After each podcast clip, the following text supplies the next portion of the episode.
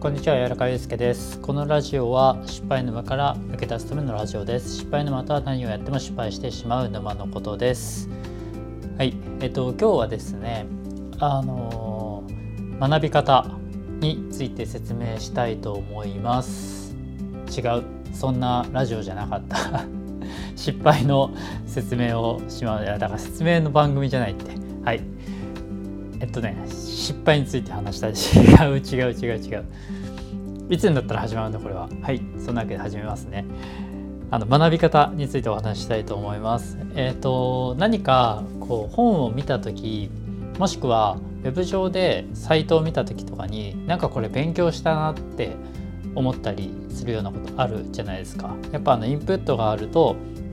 これを使ってみようかいつか使おうみたいに思ったりするんですけどこれ結構気をつけた方がいいなと思ってます。結構読んだりとか情報を仕入れた段階で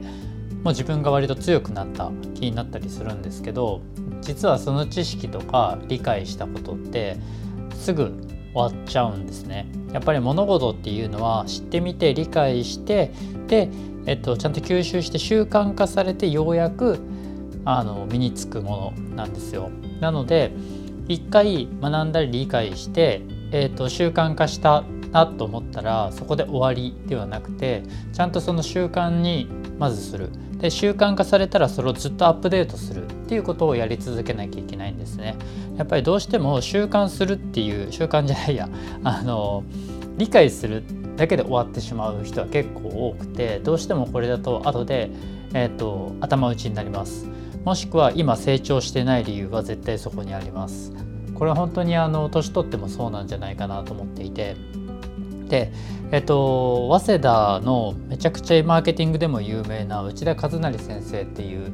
あのもう神みたいな方がいらっしゃるんですけどその方があのクラブハウスとかであの前お話しされてた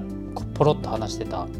あの小話なんですけどその内田先生もあの未だ新聞で読んだものとかを切り抜いてスクラップしてるらしいんですね。それってあの読み返すわけではなくて切って、えーと、そこに貼り付けるで頭の中にこう何て言うんですか刷り込ませる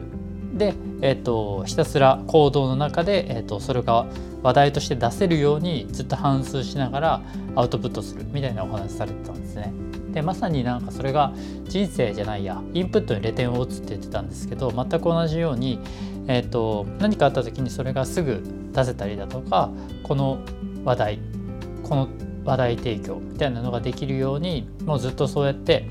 あの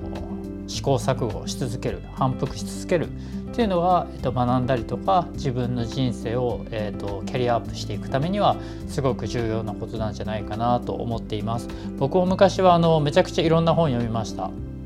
マーケティングに関する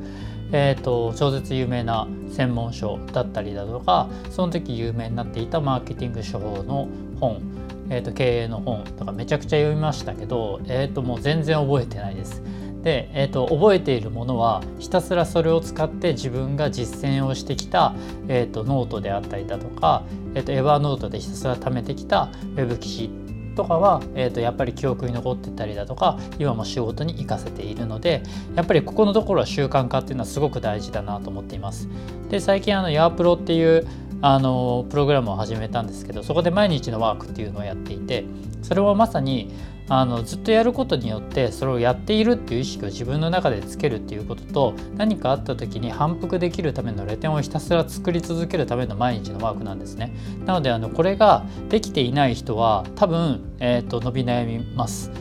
なのであのどんな学び学ぶことに関してはもうそうやって自分が反数できるような環境を作るっていうこととひたすらアップデートするっていうのを意識してもらえればレベルアップしていくんじゃないかなと思います。はい、ご視聴ありがとうございました。